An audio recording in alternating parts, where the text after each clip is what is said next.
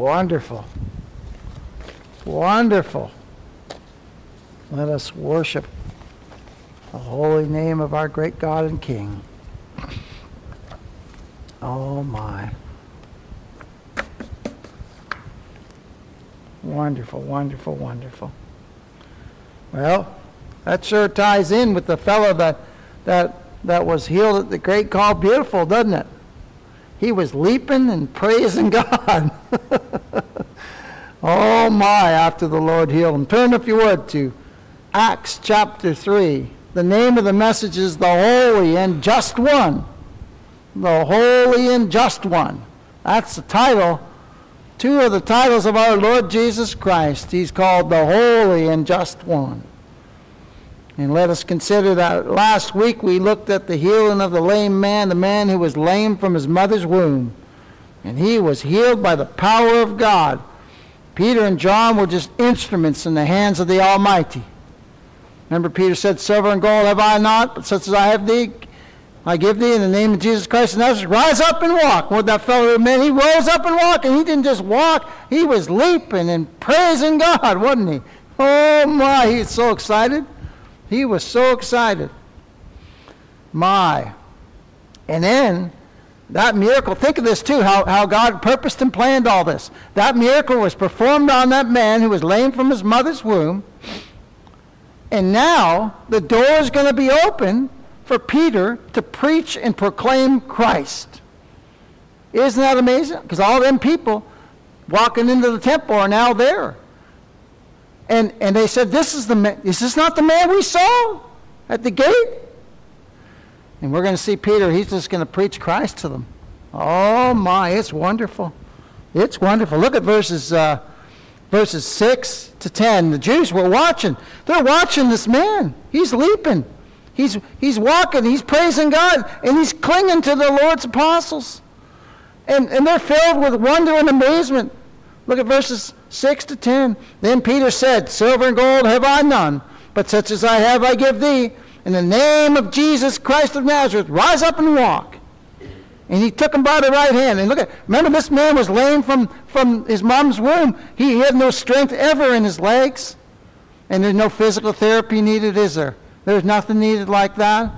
My, oh my, we need physical therapy after something happens to us. Ben came up to me after service last, last year and said, some, or last, last year, last week, and said something that happened to his foot one time. And he, he, it was just like jello when he got up. And yeah, that's what happens when you're in a cast or something like that. You're, you, you need physical therapy, to get that strength. Well, not with the Lord's healing. Look at this.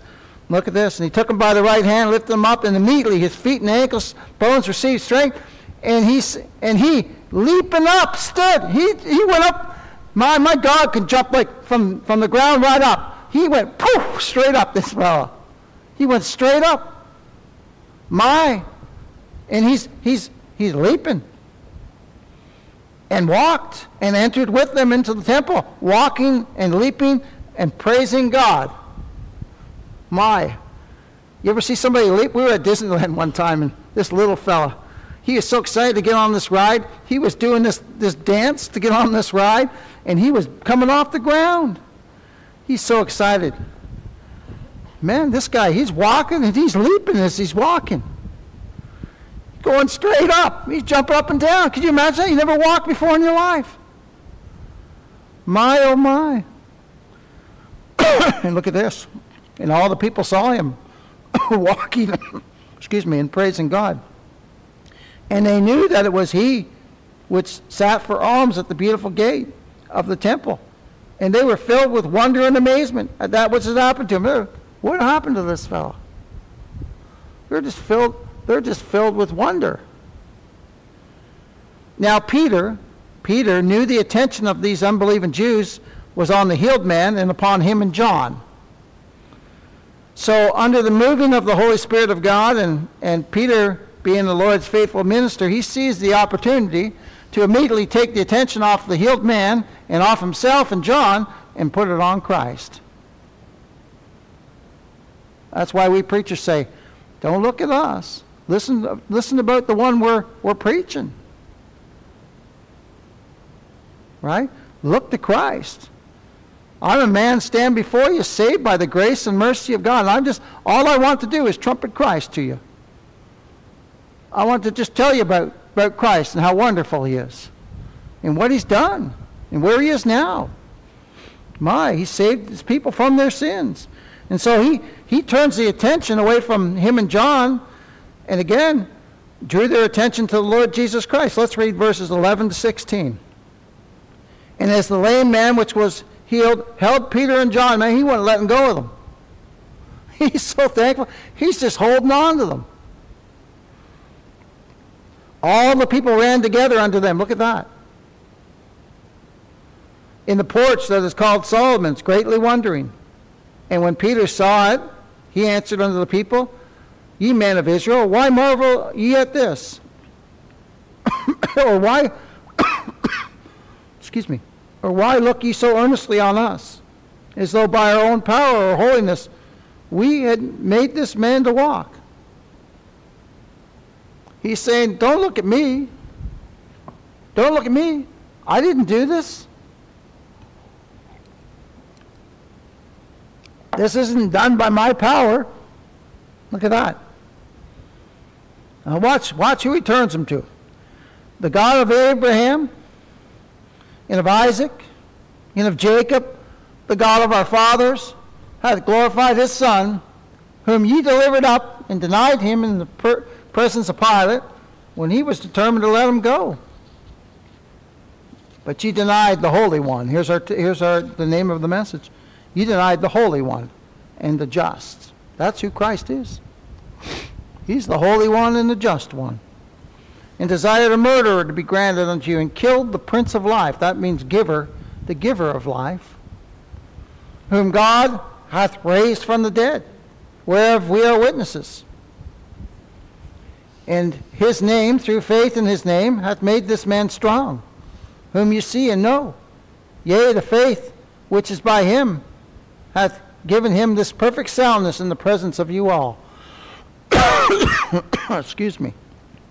Note in verse 12, again, Peter's quick to tell the folks. A bunch of people come to listen to him and see this lame man, and he's quick to turn their attention, beloved.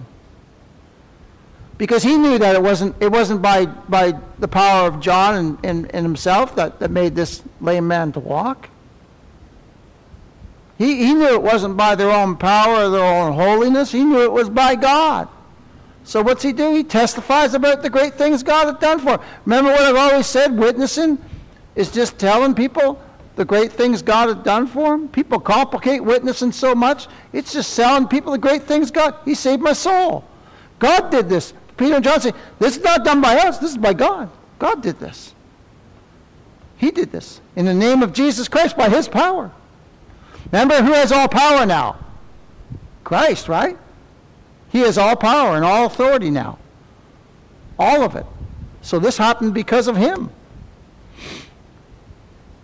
And again, look at how he draws away the attention from themselves. Look at verse 12 again. When Peter saw it, he answered unto the people, Ye men of Israel, mar- why marvel ye at this? Or why ye look so earnestly on us? They were looking on him. They were like, they were enamored with Peter and John. They're just men. They're just sinners saved by grace. And look at, look at how he handles it. I love this. He just turns the attention from himself and from the healed man and puts it right on Christ. Why marvel ye at this? Or why look ye so earnestly on us, though by our own power or holiness we, we had made this man to walk?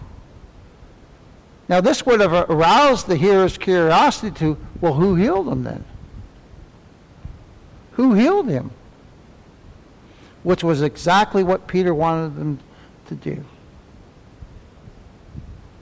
See, he's drawing the attention away from himself and from the man. And now he's going to turn their attention to the Lord Jesus Christ. Look in verse 13. Again. The God of Abraham and of Isaac and of Jacob, the God of our fathers, hath glorified his Son, whom ye delivered up and denied in the presence of Pilate when he was determined to let him go. So, note right at the start of Peter's message, he told these unbelieving Jews that the very God they professed to believe, the very God that Abraham and Isaac and Jacob loved and worshiped is the same God who glorified his son, the Lord Jesus Christ, by sending him down here to die for his people. And this is the very, this is the very one, very one, when Pilate was determined to let him go, they said, no, crucify him, crucify him. Also note, Sister Marcia, you and I were talking about this, note how Peter, this is the beginning of his sermon, what's he do? He makes a beeline to Christ right away. Because Christ is the most important thing. This whole book is about Christ. This is a Him book, beloved. We, we, we only have Christ to preach. He's the only Savior of sinners. I could tell you, I, I, I could stand up and waste your time and you wouldn't want to hear it. You'd walk out the door and say, well, you got to do this and you got to do that. And I will never do that, Lord willing. I'll never do that. Because I came out of that junk. People telling you what you got to do. No, look to Christ and look at what he's done. Oh, he died on the cross for sinners. That's what I am. Are you a sinner? Are you, you're, you're either one or two sinners. You're either a saved sinner or a lost sinner. There's no other ones. There's no in between. Praise God, I'm a saved sinner. It had nothing to do with what I did and all about what Christ has done. and so Peter, he, he makes a beeline to Christ, beloved, which is what every preacher is to do. And God's preachers boldly declare that Jesus Christ, the very same Jesus, suffered, bled, and died for the sins of his people. And now he's risen from the dead, beloved. He's risen from the dead. Where is he? Where is he right now, beloved? Where is he? Amen. He's at the right hand of the Father, isn't he? Seated at the right hand of the Father, beloved. Oh my. And you know what he's doing? He's mediating for us. He's the mediator. He's the only mediator between God and man. So, as our dear sister Lynn said, bless the Lord, oh my soul. I have a mediator. I have a Savior. I have a Redeemer. And his name is Jesus Christ our Lord. And, and I love that. We have more reasons to worship him, don't we? and to sing his praises. Oh my, he's so good to us, beloved. He's so good to us. Oh, and he's he's ruling right now with absolute power. He's the God man, mediator in glory. Ruling and reigning with absolute power. My oh my. So God's preachers we're to direct the attention away from ourselves because we're just instruments in the hands of the Lord and set Christ before you and say, Look to him. This is the one. This is the Holy One. This is the just one. And his name is Jesus Christ, the Son of God. God incarnate in the flesh, who's so full of grace, who's so full of mercy that he left the splendors of heaven and came down to this sin cursed world and lived a perfect life. Do you know he was in perfect obedience to God every second he was on this earth? He never had a sin thought in word or deed. Never. He was absolutely, perfectly holy. And, he, and he's, he's, he's living that life for you and I as believers. He's living a life we never could live. That's what he's doing. He came here, he lived the perfect life. He came here to die, right, to save us from our sins. But his life, his life, he's a substitute, and in his death, he's a substitute. So his life and death are so intertwined that way. He's, he's fulfilling the law of God for us, beloved. Every step he takes, he's doing that for us. That's incredible. No wonder it's the goodness of God that leads men to repentance. He's so good, isn't he? He's so good. He, and he did it willingly. He did it willingly. He willingly came to die. My, oh my. And here Peter, he tells the unbelieving Jews, they profess to believe in his Father. Look at verse 13 though. It says about Christ, the one who the one who the Father sent, whom he delivered up and denied him in the presence of Pilate when he was determined to let him go. Now, during this time, the Israelites were under Roman rule. And Rome, what they would do is the various countries they take over, they would establish a governor in those, those countries. And they would execute Roman, Roman rule over that country. And it was against Roman law for them to put anyone to death before the convicted person was examined by the Roman governor. They couldn't just go and kill someone. They had to actually take him to the Roman governor for examination. And then the Roman governor would decide whether, whether he was uh, guilty or not. And these Jews, they delivered Christ to, to the governor. His name was Pontius Pilate. And they demanded that Jesus be put to death. Even though Pilate was determined to let him go, he said, I don't find any fault in him. And, and he didn't even know those words he spoke. Think of that. He said, I don't find any fault in him. He, he didn't even know what he was really saying. You couldn't find fault in Christ. It was impossible. He's the perfect, sinless, spotless Lamb of God. Pilate didn't know that, though. And after examining him, Pilate said, I bring him forth to you, that ye may know that I find no fault in him. Oh, my. Our Lord Jesus Christ, He's the Holy One of God. You can't find any fault in the Holy One of God. You can't find any fault in the Just One of God. He's perfect, He's sinless. But on that day, see, the Jews, they did something and said something to Pilate that made Pilate very afraid.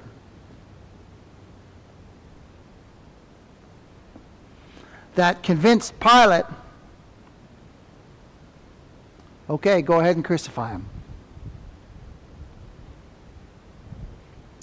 They shouted out with vehement hatred, Crucify him, crucify him. Then Pilate said, Shall I crucify your king? And they said, We have no king but Caesar.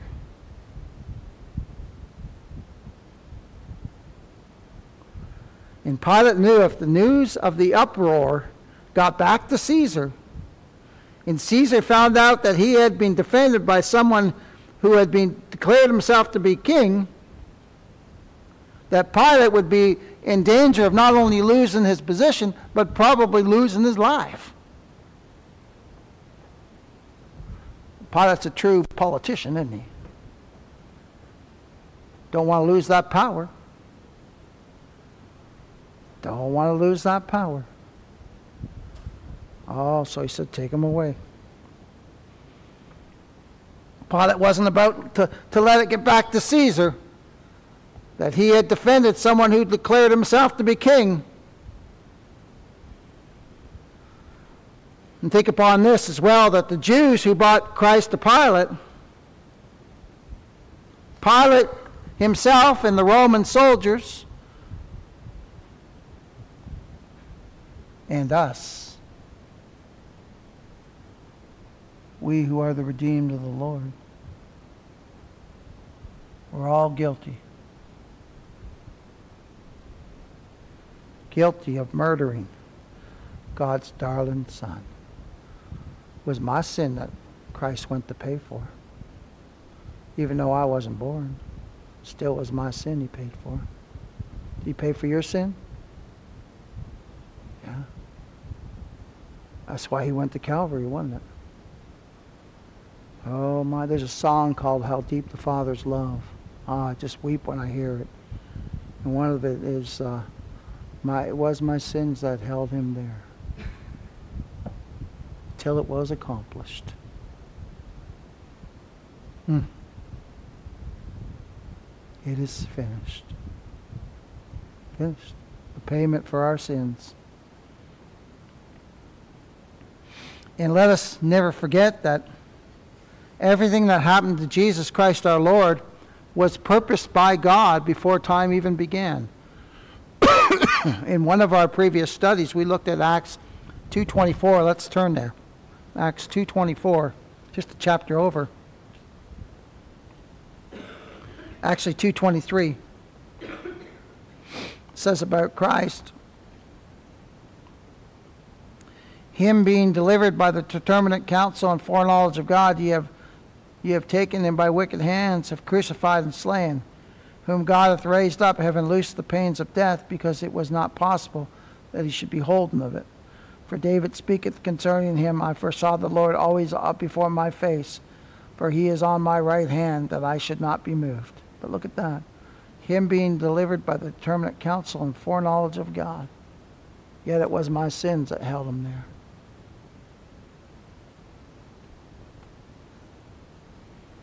My, oh my. When these unbelieving Jews delivered Jesus Christ to Pontius Pilate, they did exactly what God had determined, beloved. Before, before they even did it when Pilate pronounced the death sentence upon Jesus of Nazareth, they did exactly what God had determined beforehand that he would do it. When those Roman soldiers nailed our, our Lord and God's darling Son to the cross, they were doing exactly what God had determined beforehand that they would do. One might ask, well, please explain that to me. Why would God find fault with them for who resisted his will? And some people say, I don't understand that. Well, if the Word of God declares it, it's true, whether we understand it or not. Right? A lot of things in this book I don't understand, but I believe them. And I bow to them because God's word is true. The Apostle Paul wrote this to the church at Rome. He said this He said, Thou wilt say then unto me, Why doth he yet find fault? For who hath resisted his will? Nay, but, O man, who art thou that repliest against God? Shall the thing formed say to him that formed it, Why hast thou made me thus? And think about this if God had not purposed and planned that Christ would come into this world and save us, then no one would have been saved.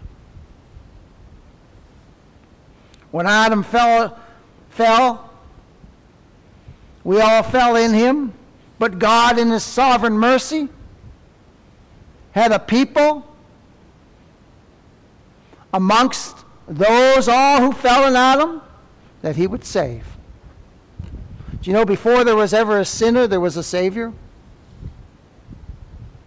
Yeah. He's the lamb slain from the foundation of the world. Before there was ever a sinner, there was a Savior.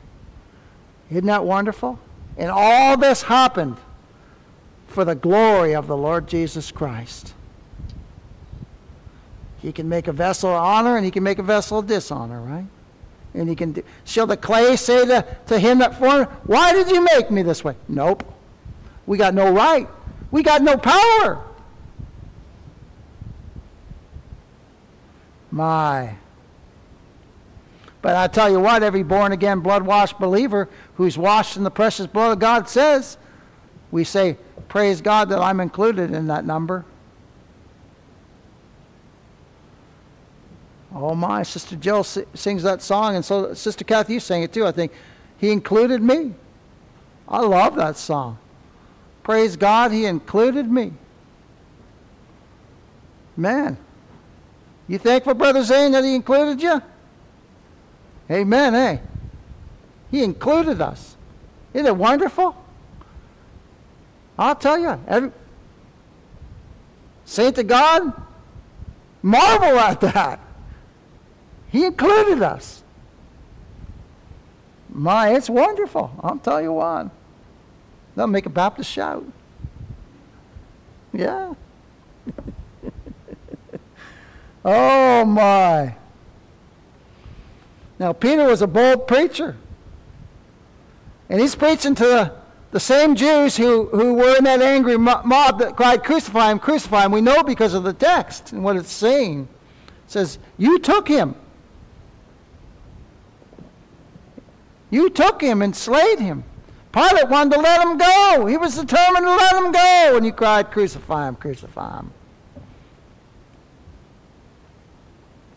So they were filled with uncontrollable hatred toward the Lord Jesus Christ. And that comes natural to man. That comes natural to man.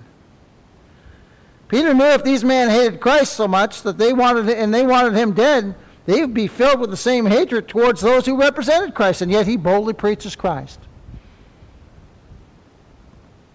Peter's willing to lay down his own life if he has to. Just as every believer feels that way lay down our life for the glory of the Lord and for the salvation of his elect.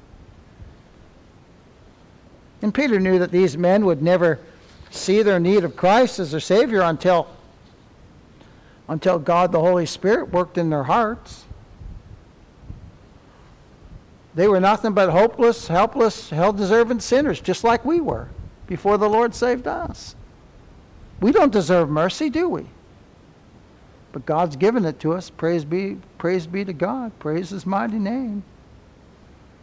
My. I'll put a song in your heart, won't it? Oh, praise God, he included me. So, without fear of man and with genuine, sincere concern for the salvation of, of those who were right there before him, Peter told these unbelieving Jews the truth about themselves. Peter knew that only God can convict and convince, just like every preacher. And these Jews were sinners with nothing to offer the Lord in exchange for their souls, just like anyone else. See, we're all the same. We're all made of the same lump, aren't we? We all come from the same lump of clay. Why do, why do one person think they're better when they they come from the same lump of clay? It's just pride. it's just pride. That's all it is. My, oh my. And he taught them that the Holy Spirit conviction comes only to those who are born again. I'll tell you what, beware of, beware of preachers who deny the depravity of man. Beware of preachers who deny man's totally depraved condition. And beware of any preacher who promotes works based salvation. Beware of them, please. Beware of them. Beware of them. Man, when we fell in the garden, we fell totally. There was, there was nothing that didn't fall. We fell totally, beloved. Our will fell, our nature fell, everything. And our will is attached to our nature. What, what drives our will? I'm not denying we all have a will, we do. But that will is not free, it's connected to the nature. And if you have a dead nature, all you're going to do is choose sin. But if you're alive and you're born again, you have a new nature, now you've got the war, right? Now we're going to talk like Paul and say, Oh, wretched man that I am, who can deliver me from this body of death? Right?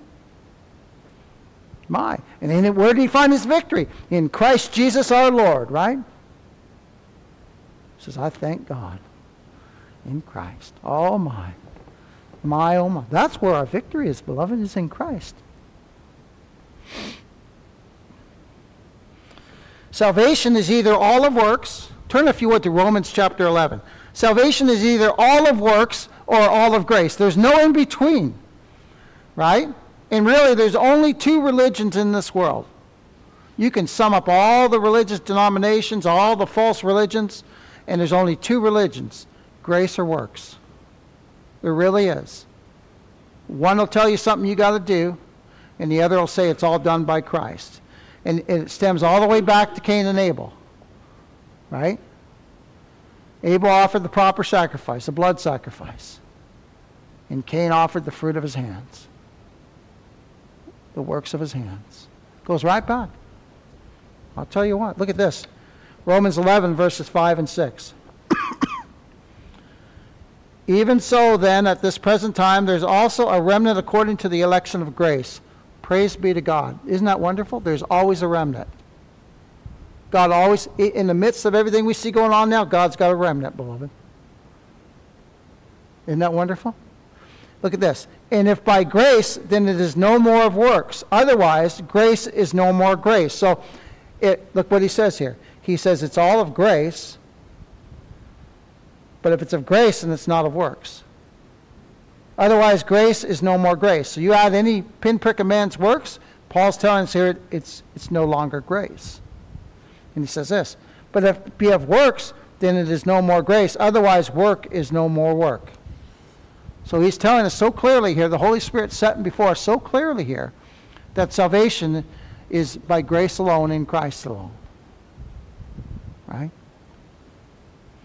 Grace ceases to be grace the moment anyone attempts to contribute anything to salvation. It ceases to be grace. Oh my. Now, God's preachers like Peter, John, and Paul are boldly to tell our hearers that all have sinned and come short of the glory of God. Right? That all the world is guilty before God. We're quick to tell people that because that's the truth. That's what the scriptures declare, right? I didn't believe that before I was saved. I believed that God was going to weigh me in a scale of justice. And well, definitely my good would outweigh my bad. Boy, was I in for a surprise. I found out I had no good at all. Well, and I talked to my daughter sometimes. She said, Well, you know, people are good. And I said, Well, they can do good things. But I said, Everything we do is tainted with sin. We're sinners. We're sinners. That's what we are. So therefore, everything we do, anything we do that's even good, it's got sin in it. Now, now hold on now. But the good things we do in Christ, we look at this in Sunday school, right? We don't even know when we did them. Remember, the Lord said that there was there was there was a group of people in front of him, and He said, "Well, um, uh, you, are going to enter into the the rest."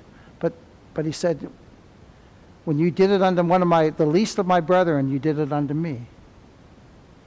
They visited them. They gave them a cup of water in Christ's name. We do good things, we just don't know we do them. And that's the Holy Spirit working in us, too. Because the scripture says in Ephesians, it says that uh, we've been ordained to good works.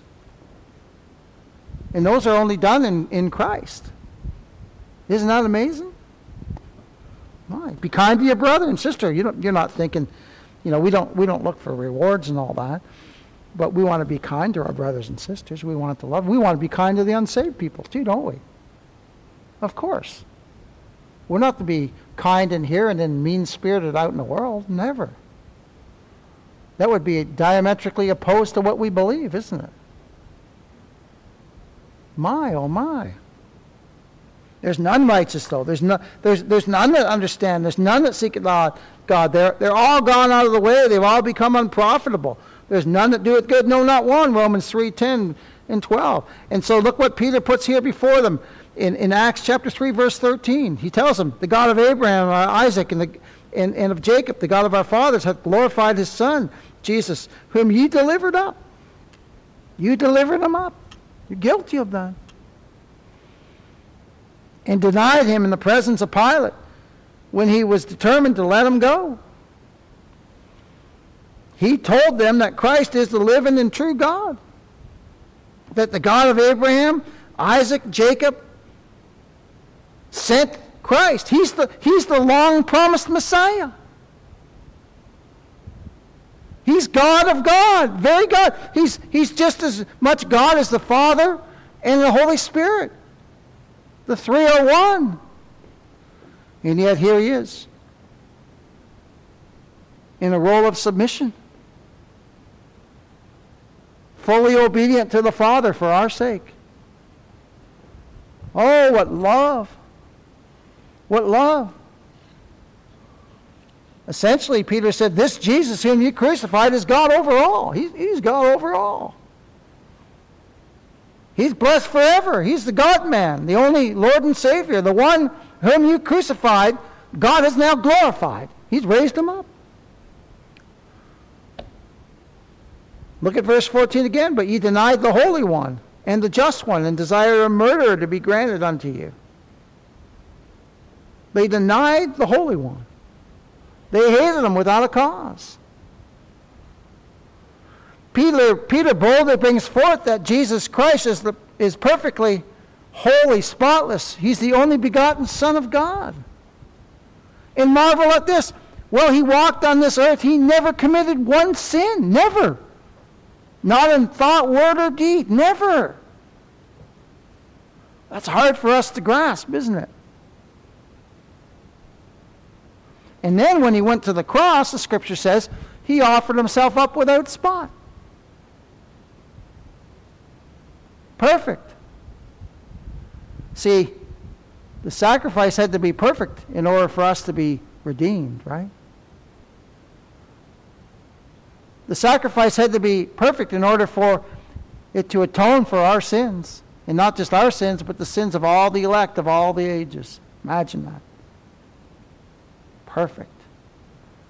Never a, never a thought sin, never a word sin, never sin in deed, no sin in action, no sin in the heart. Perfect.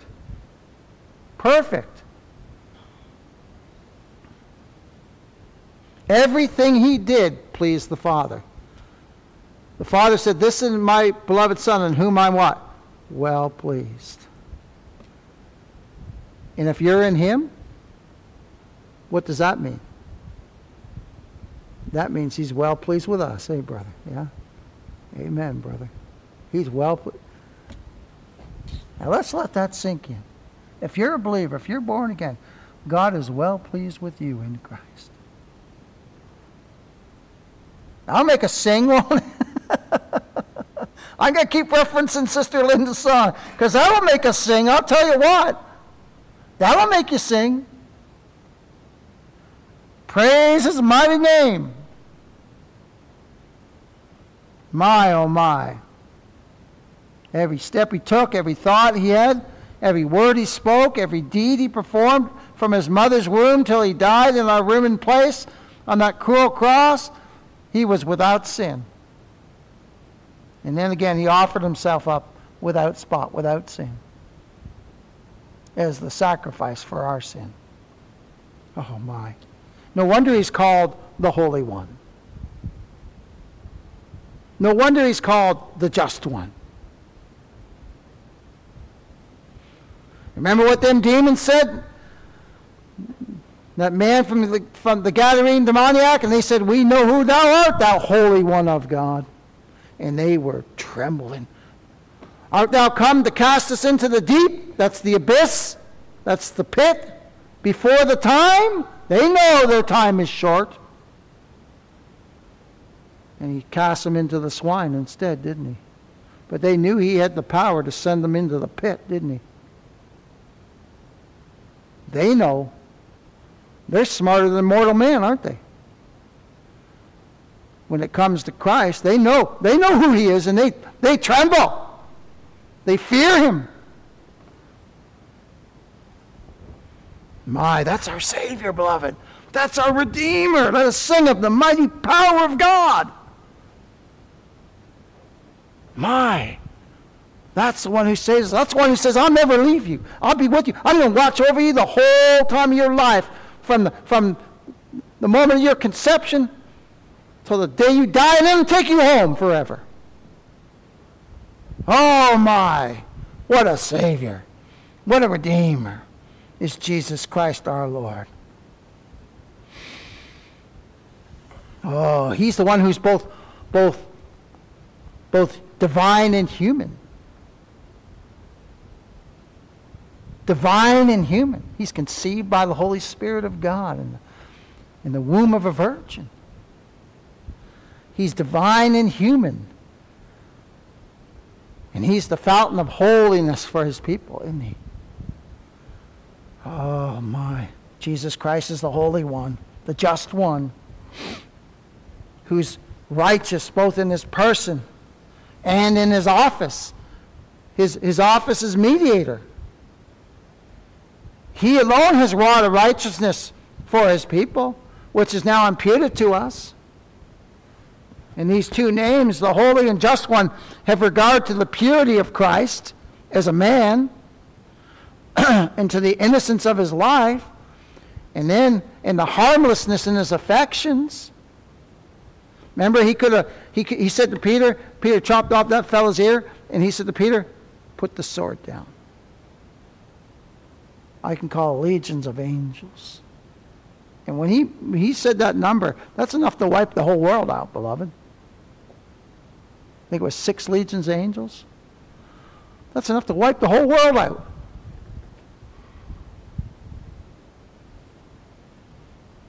He must go to the cross. He must redeem his bride with the shedding of his precious, precious blood, the Holy One, the just one. And think of the opposition, the opposite of how his enemies were. They, they cruelly treated him, they spit on him, they beat him, they mocked him. They denied the Holy One and the Just One and desired a murderer to be granted unto them. Man whose name was Barabbas, a robber, a murderer, who was in prison.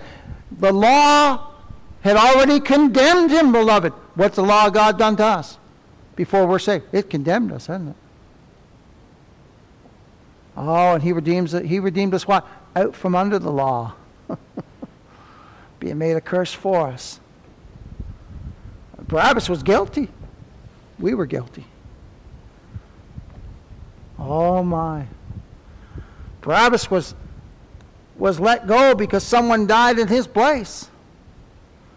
We're set free from our sins in the law and justice of God because Christ died in our place. What a picture of substitution with Barabbas. Oh my.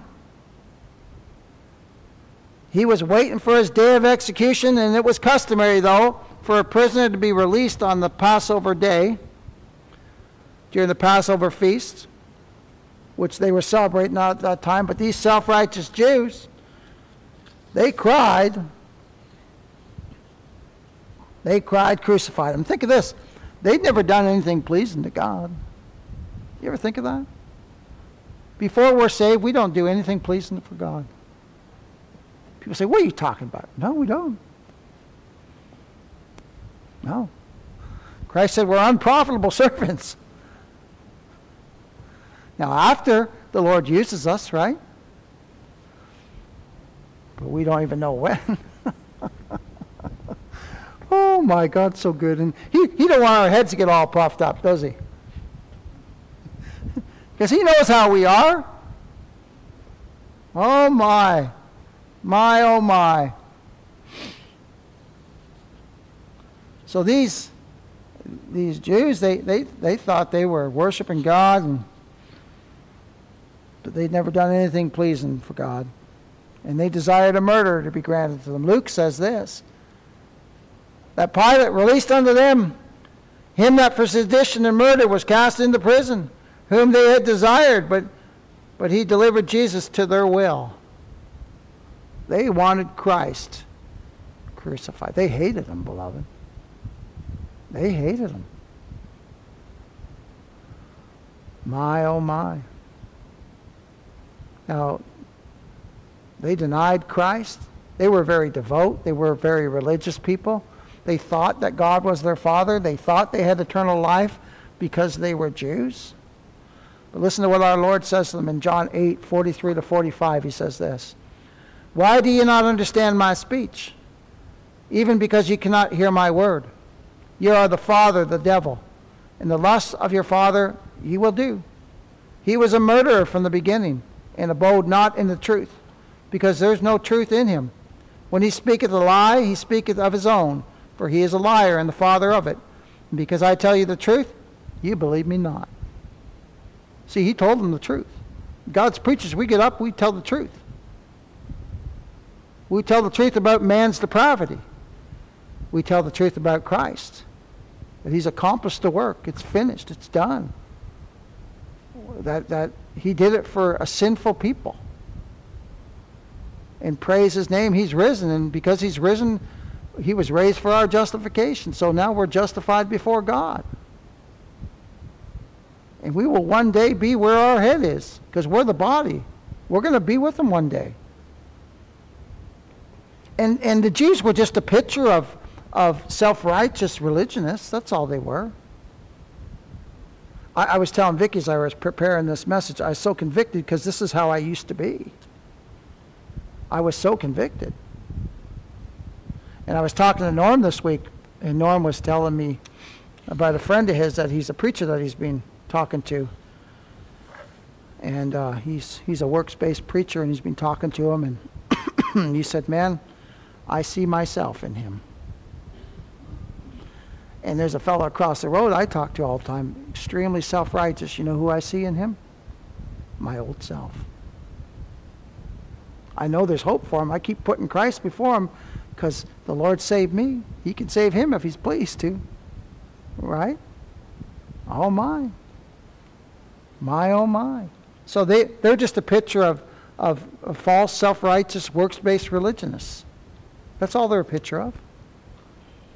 Many profess Christ in any given generation and claim that God is their father, and just like those in our text, they're unregenerate. They're not born again. And they're under the influence of the prince of the power of the air, the spirit that now worketh in the children of disobedience. And let us remember, we who are born again, we were there. Let us not look down on them because we were there.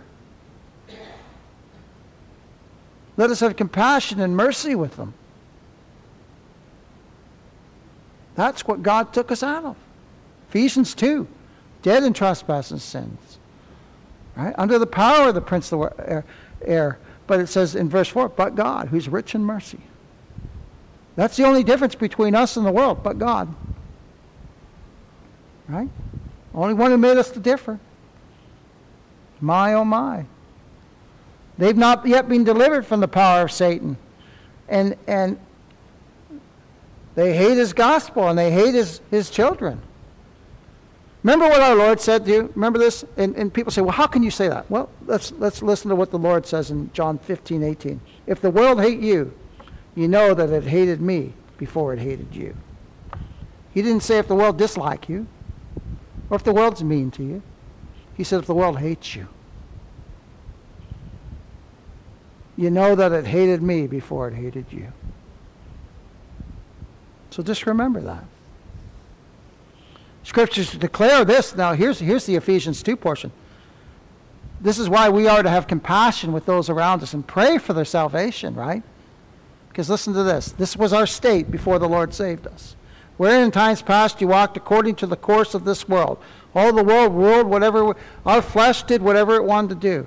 According to the prince of the power of the air, the spirit that now worketh in the children of disobedience among whom we all had our conversations in times past in the lusts of our flesh, fulfilling the desires of the flesh and of the mind, and were by nature the children of wrath, even as others. By nature, we were the children of wrath. But by God's sovereign decree, we were his sheep, and we didn't even know it. But you see, you remember in Galatians when we did that study in the, the part in Galatians about the heir? You can't tell the heir apart from the servant even though he be Lord of all. That was our state in our natural state. We could not tell, a person could not tell that we were one of God's elect.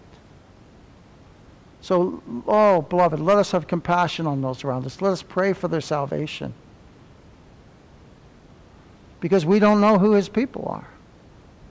We have no idea.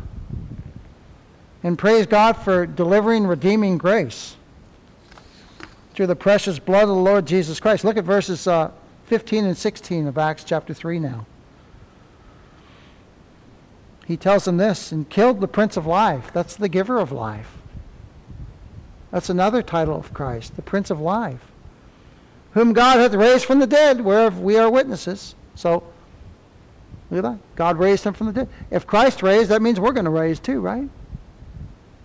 And then look at verse 16 in his name, through faith in his name, hath made this man strong, whom ye see and know, yea, the faith which is by him hath given him this perfect soundness in the presence of you all. So it's true that man killed the Prince of Life. But it's also true that no man took his life from him. People say, well, that's a contradiction. No, it's not. That's not a contradiction. They're both true. They're both true, beloved. They took him and they nailed him to that cross. The Roman soldiers nailed him to that cross, didn't they? And remember, it says that Pilate, it says that Pilate delivered them, delivered Christ to them according to their will. They wanted him crucified. And then our Lord, though, says, I lay down my life for the sheep. He also said, No man taketh it from me, speaking of his life, but I lay it down of myself. I have power to lay it down, and I have power to take it again. This commandment have I received of my Father. See, it was according to the determinate counsel and foreknowledge of God that they took him by wicked hands and slayed him. But it's also true that Christ willingly laid his life down for us, and that no man could take his life. People, I'll tell you what, people who do not love Christ, they jump on that. That's a contradiction. No, it's not. It just shows God's sovereign, that's all. Shows he's absolutely sovereign over everything. And that's the one we give our praise to. That's the one we worship. There's no contradictions in Scripture, none at all. The Bible's inerrant. It has no error. It's infallible. It's immutable and it's unified. The Old Testament is unified with, with, with the New Testament. They're in absolute unity. These wicked men killed, killed Christ, the Prince of Life. Our sins nailed him there. But our Lord said that he came into this world to die. Jesus Christ is the Lamb slain from the foundation of the world. Again, Acts 2.23, Him being delivered by the determinate counsel and foreknowledge of God, ye have taken him by wicked hands, have crucified and slain. Now, God's preachers, we, we might not be able to explain everything in this word, and we can't. We can't. Anyone tells you has, they're a liar. They can, they're a liar. Oh, there's, there, there's lots of stuff I'm going, that ink still, it's dry. Where'd that verse come from? You ever heard that happen? We were talking about where'd the verse come from? Well, you hear a preacher hit, sit, preach something, and you go, "Oh, I never saw that, Lord." Well, it's amazing. We might not be able to explain some biblical truth to man's satisfaction, but no man or woman has the right to deny the truth of the Scriptures just because they don't understand it, because God is the divine potter, beloved. He's the divine potter. And every single individual person who comes into this world is just clay in his sovereign hands. That's all they are. They're just clay. That's all they are. Clay in the sovereign potter's hands. Clay in Christ our Maker. And we dare not reply against our Maker. We dare not say, Why doest thou just because we don't understand why our sovereign Lord does things the way he does. And all of us are finite, sinful human beings, aren't we? With very limited understanding. Now, we think we're something.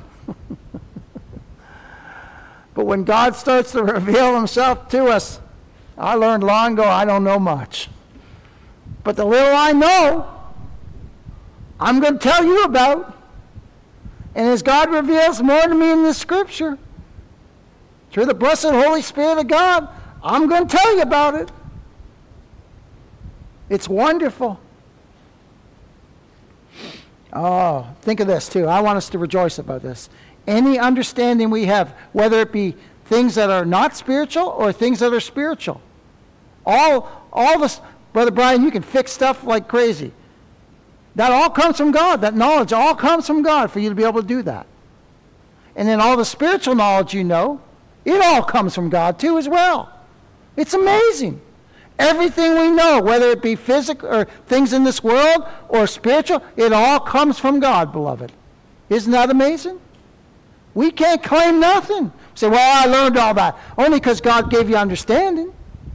That's all. Give him the glory. Sing praises to him for what he's done.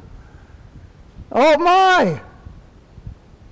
My, oh, my. Sister Kathy, you're an RN, right? You know more about the human body and stuff, the things that are going on, than I'll ever know in, in, in. But see, God's give you all that learning for, your, for where you work. It's amazing. Isn't it incredible? Think of that. And give him the glory, give him the honor, give him the praise for what he's done for you. My, oh my. Look at what the Lord's been pleased to do. He, he's been pleased. He's been pleased to reveal himself to us.